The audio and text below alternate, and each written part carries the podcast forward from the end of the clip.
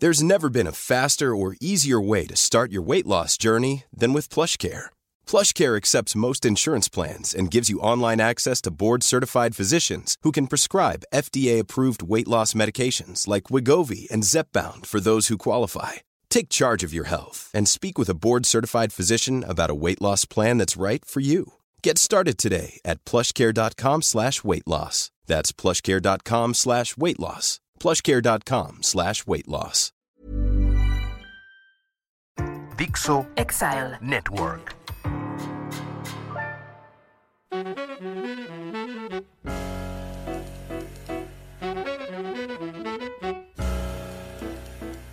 Bienvenidos, esto es Fuera de la Caja. Yo soy Macario Esquetino. Le agradezco mucho que me escuche en esta nueva emisión del análisis de coyuntura de lo ocurrido en eh, la semana última de agosto, que de hecho termina el viernes dos de septiembre. Y lo que tuvimos en esta semana fue pues, el informe del presidente. Eh, correspondería al cuarto informe presidencial, pero ya ve que pues él ha hecho informes cada tres meses, además de la conferencia mañanera, de forma pues que realmente ya no tiene nada que ver con lo que era el objetivo original de, de esta idea, de, de tener un eh, informe de la situación que tiene la administración pública que presenta el Ejecutivo ante el pueblo mexicano a través del Poder Legislativo. Esta es una más de las cosas que copiamos del gobierno estadounidense. Recuerde usted, ese país es el inventor del sistema presidencial y eh, entre las cosas que ellos incorporaron está este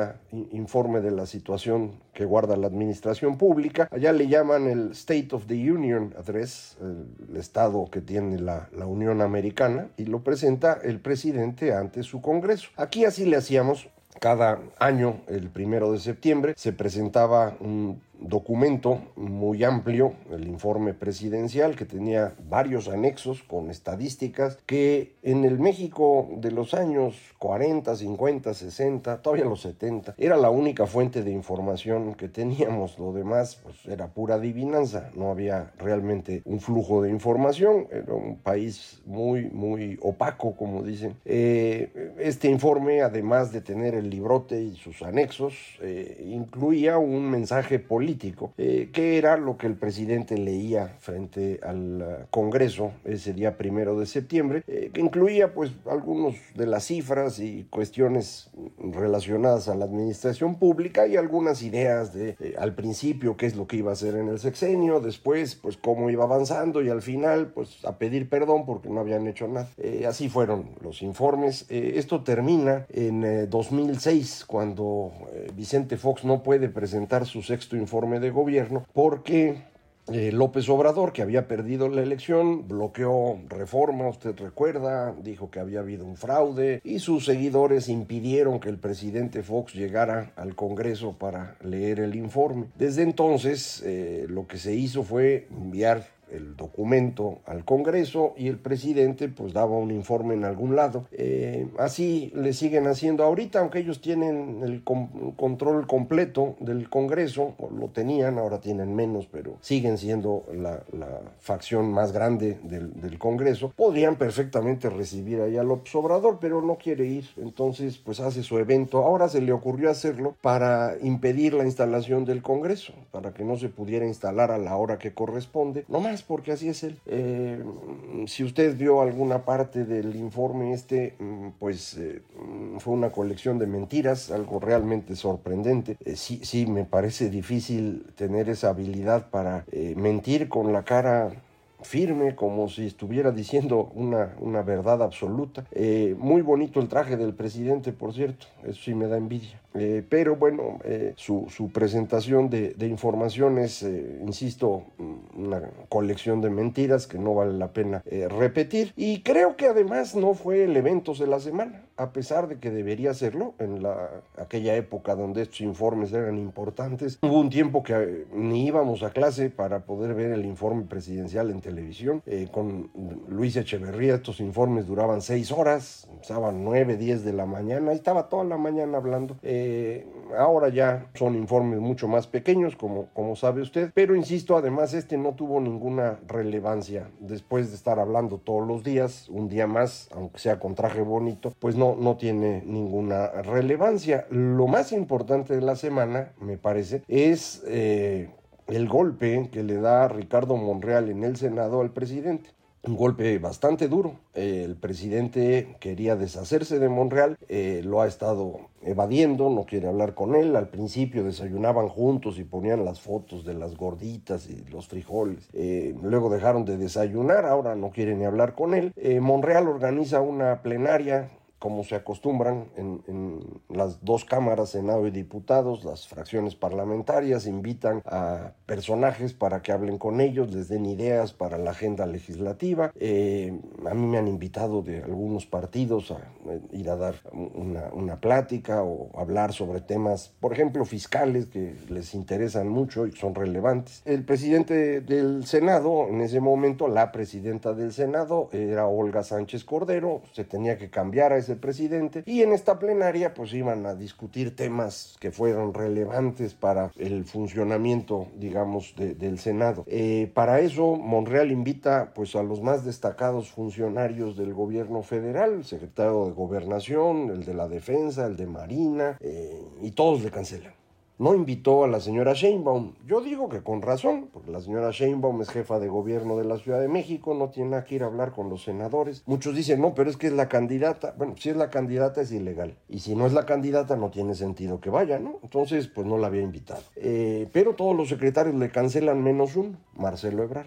El otro que supuestamente es candidato, pero no lo es. Él sí fue a esa reunión. El señor Monreal, pues, aguantó. Le fueron a decir los... Eh, mensajeros del presidente que lo que pasa es que él no está con la cuarta transformación y demás, y dio un buen discurso Monreal diciendo, pues es que esta no es oficialidad de partes, ¿no? Aquí nosotros representamos a, a los mexicanos y tenemos que procesar las cosas y no vamos a hacer lo que dice aquel así nada más. Obviamente lo dice porque él está abriéndose su canchita, pero creo que tiene razón. El Senado pues no es una oficialía de partes, como tampoco debería ser los diputados. Pero bueno, eh, se organiza este evento, lo menosprecian, Marcelo va a respaldarlo y de inmediato viene la elección del nuevo presidente del Senado, o más claramente de la mesa directiva de la Cámara de Senadores. Eh, el presidente traía tres candidatos para colocar ahí. El que más le importaba era Eugenio eh, Martínez, que es eh,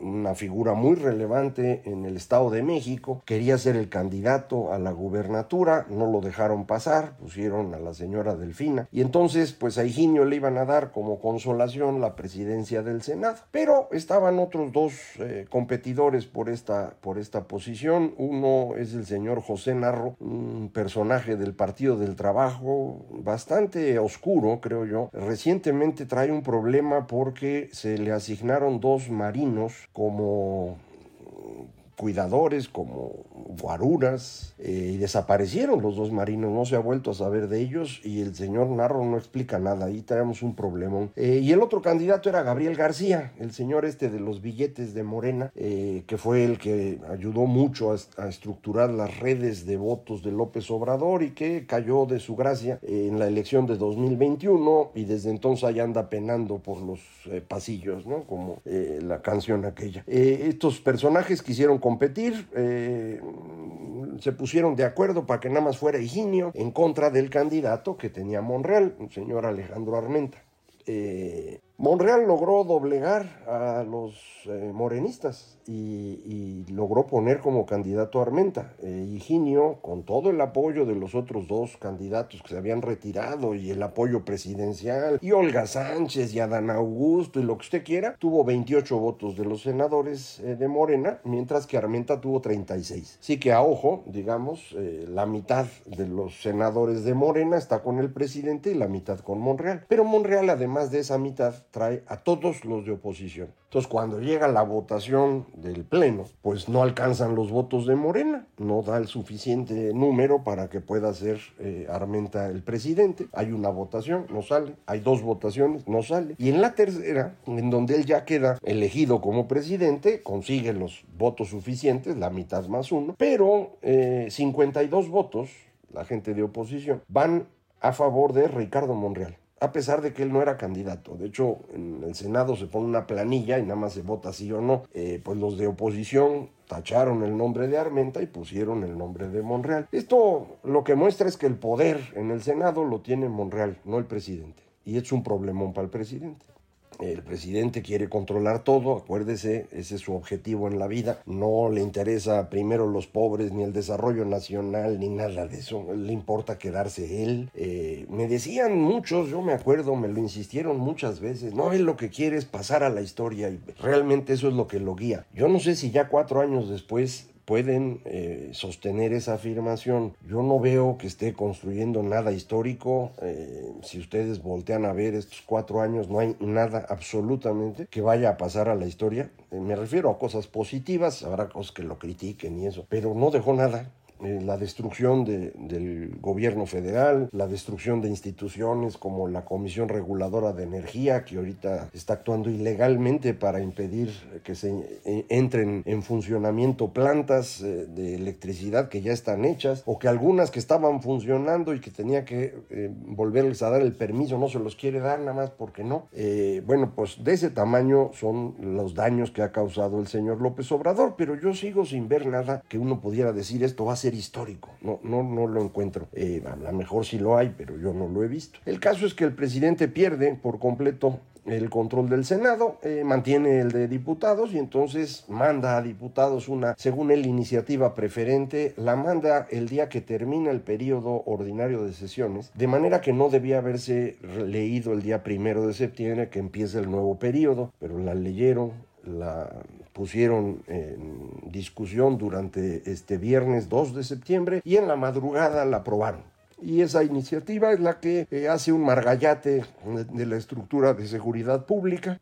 La, eh, la, la, la policía o ahora Guardia Nacional queda dentro de la Secretaría de Seguridad, pero subordinada a la Secretaría de la Defensa. Los que están ahí, quién sabe qué son. Eh, ya sabe usted que la inmensa mayoría de los que estaban en la Guardia Nacional realmente son militares y cobraban en Secretaría de la Defensa, ya llevan sus prestaciones y demás. Eh, y lo que querían era pues mover todo el la estructura para que esto fuera ya más formal, eh, pero eso sería reconocer que la seguridad pública en México la llevan los militares y eso habían dicho que no lo iban a hacer. Entonces, para que no se vea tan feo, pues dejaron que quede dentro de seguridad, pero van a trabajar para aquellos. No tenemos la más remota idea de que cuando ellos cometan un acto de abuso de autoridad o algún delito, bajo qué fuero se les va a juzgar, civil o militar, no está claro. Eh, ¿a quién le van a hacer caso? Tampoco sabemos. Eh, ¿qué se ganó con esto? Pues hacer todavía más complicado el desarmar esas cosas para hacer una estructura adecuada. Yo soy de la idea que la Policía Federal era una muy buena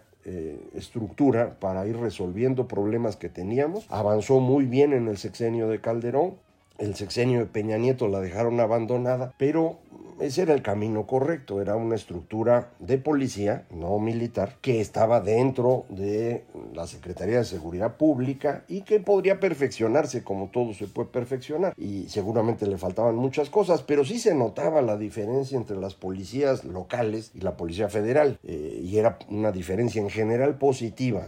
Eh, el ejército no tiene facilidad para hacer trabajos policiales, no, no se entrenan para eso, no es ese su objetivo en la vida. Eh, eh, ellos deben concentrarse en el tema de seguridad nacional, en donde pues sí hay un punto de contacto con los problemas, con los cárteles. Por ejemplo, si un cártel controla el territorio y es el que decide quién gana una elección, pues esa es una cosa que el ejército sí le debe preocupar. Eh, pero el trabajo cotidiano de estar enfrentando a los cárteles y al crimen en general, no conviene que sea el ejército, debería ser una fuerza civil. Bueno, pues esto ya lo hicieron un margallate espantoso. Eh, vamos a ver en qué acaba. Todo esto es totalmente inconstitucional y y, y seguramente la Corte lo va a tumbar cuando llegue a la Corte. Entonces vamos a ver cuánto tiempo tarda en eso, pero a López Obrador lo único que le importaba es que esto funcione de aquí al dieciséis, porque el dieciséis de septiembre pues va a hacer la entrega, digamos, simbólica de la Guardia Nacional a la Secretaría de la Defensa, en ese mismo desfile en el cual va a darnos su postura acerca del conflicto que tenemos en materia de competencia económica comercial con los Estados Unidos. Eh, se corre el riesgo entonces de que el señor quiera utilizar esto para un evento más de campaña, que es lo único que él sabe hacer, eh, que lo haga diciendo que la soberanía nacional va a ser defendida por este cuerpo de Guardia Nacional y hasta la última gota de sangre vamos a impedir que nuestra soberanía quede en riesgo frente al imperialismo yanqui. Eh, lo va a decir probablemente, no sé con qué palabras, eh, no tiene relevancia alguna, es un discurso, no, no tiene ningún impacto, eh, pero creo que sí daña el alma nacional, nos mete en conflictos innecesarios. Dentro de unos días va a estar por aquí el secretario de Estado de los Estados Unidos, Anthony Blinken, que viene a hablar con López Obrador. Ya vinieron todos a hablar con López Obrador, no le ha entendido a nadie. Ojalá el señor Blinken sí le entienda, eh, y ojalá y puedan encontrar una forma de evitar que López Obrador siga haciendo estas cosas en su propio beneficio y dañando no solo nuestra relación con Estados Unidos, sino las posibilidades de México hacia adelante. Ojalá así sea. No soy optimista al respecto. Eh, López Obrador no suele escuchar a nadie, eh, salvo a los que lo aplauden. Esto tiene décadas que es así. Eh, menos va a escuchar a un gringo, eh, pues no le gustan.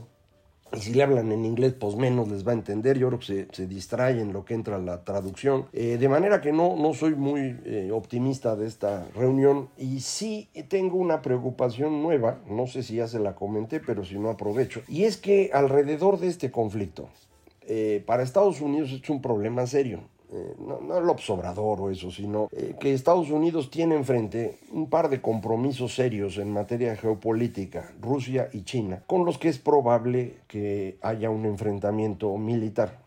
Eh, ojalá y no fuese así, pero es probable. Mientras vemos si ocurre o no, Estados Unidos necesita asegurar su perímetro, y el perímetro consiste de dos océanos que ellos controlan sin problema y dos vecinos que suelen ser sus aliados, Canadá y México. No tienen ningún interés en que el aliado del sur, México, pues esté ahorita inventando cosas raras. No quieren pelearse con nosotros, no les conviene, eh, pero tampoco pues eh, quieren que esto se convierta en un, en un problema, sea porque la política se viene abajo, porque la economía no funciona, porque socialmente esto entra en deterioro. Entonces no quieren que eso pase y, y quieren evitar estos riesgos, y creo que esa es la razón por la cual pues vienen a decirle que se esté en paz. Si no eh, logran convencerlo y el presidente continúa en este camino, yo creo que Estados Unidos va a, a tratar de, de frenar eh, lo que ocurre. Y una herramienta que a veces se nos olvida es que aunque las eh, agencias calificadoras no son parte del gobierno estadounidense, eh,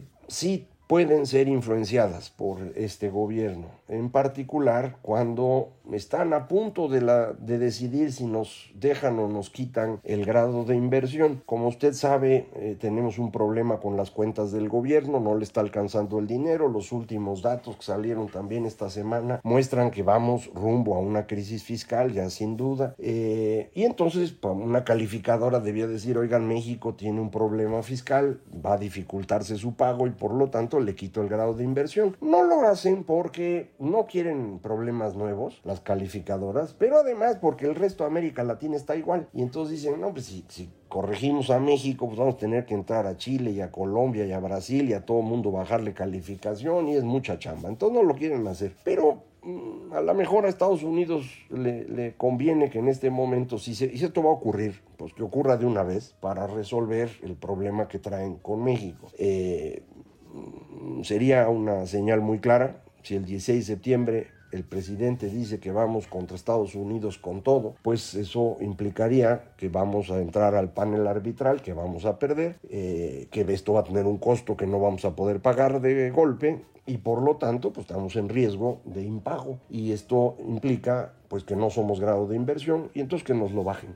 eh, ojalá no sea así, pero todo parece indicar que esta sería una herramienta. Si esto fuese así, entonces la corrección del grado de inversión sería en las próximas semanas y entonces ahí tendríamos un ajuste en las tasas de interés, eh, tendrían que crecer mucho más rápido de lo que han crecido, eh, tendríamos una salida de capitales por el dinero que fondos de inversión estadounidenses no pueden colocar en lugares que no tengan grado de inversión, y esto implicaría los dos movimientos, eh, un ajuste en el tipo de cambio, no un ajuste brutal, ¿eh? No esté usted esperando que el peso se vaya a cincuenta o sesenta o treinta como decía, no, pero a veinticinco si se puede ir y no de inmediato, ¿eh? Entonces eh, estos movimientos creo que le resultarían muy costosos al presidente en su estrategia de él mismo. Ya no hablemos de a nosotros, a nosotros sí nos van a costar, pero eso a López Obrador no le importa.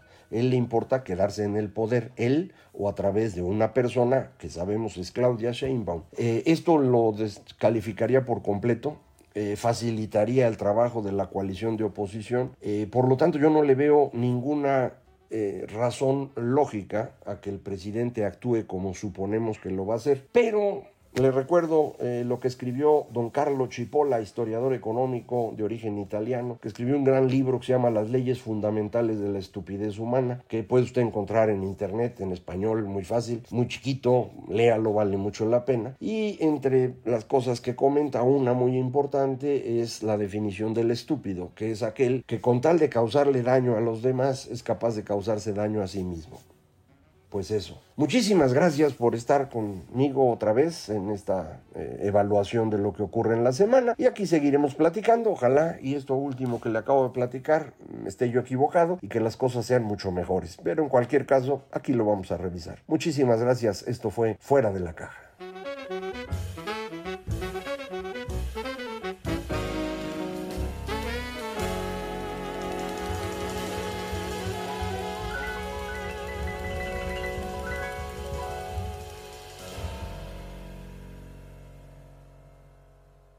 Vixo Exile Network.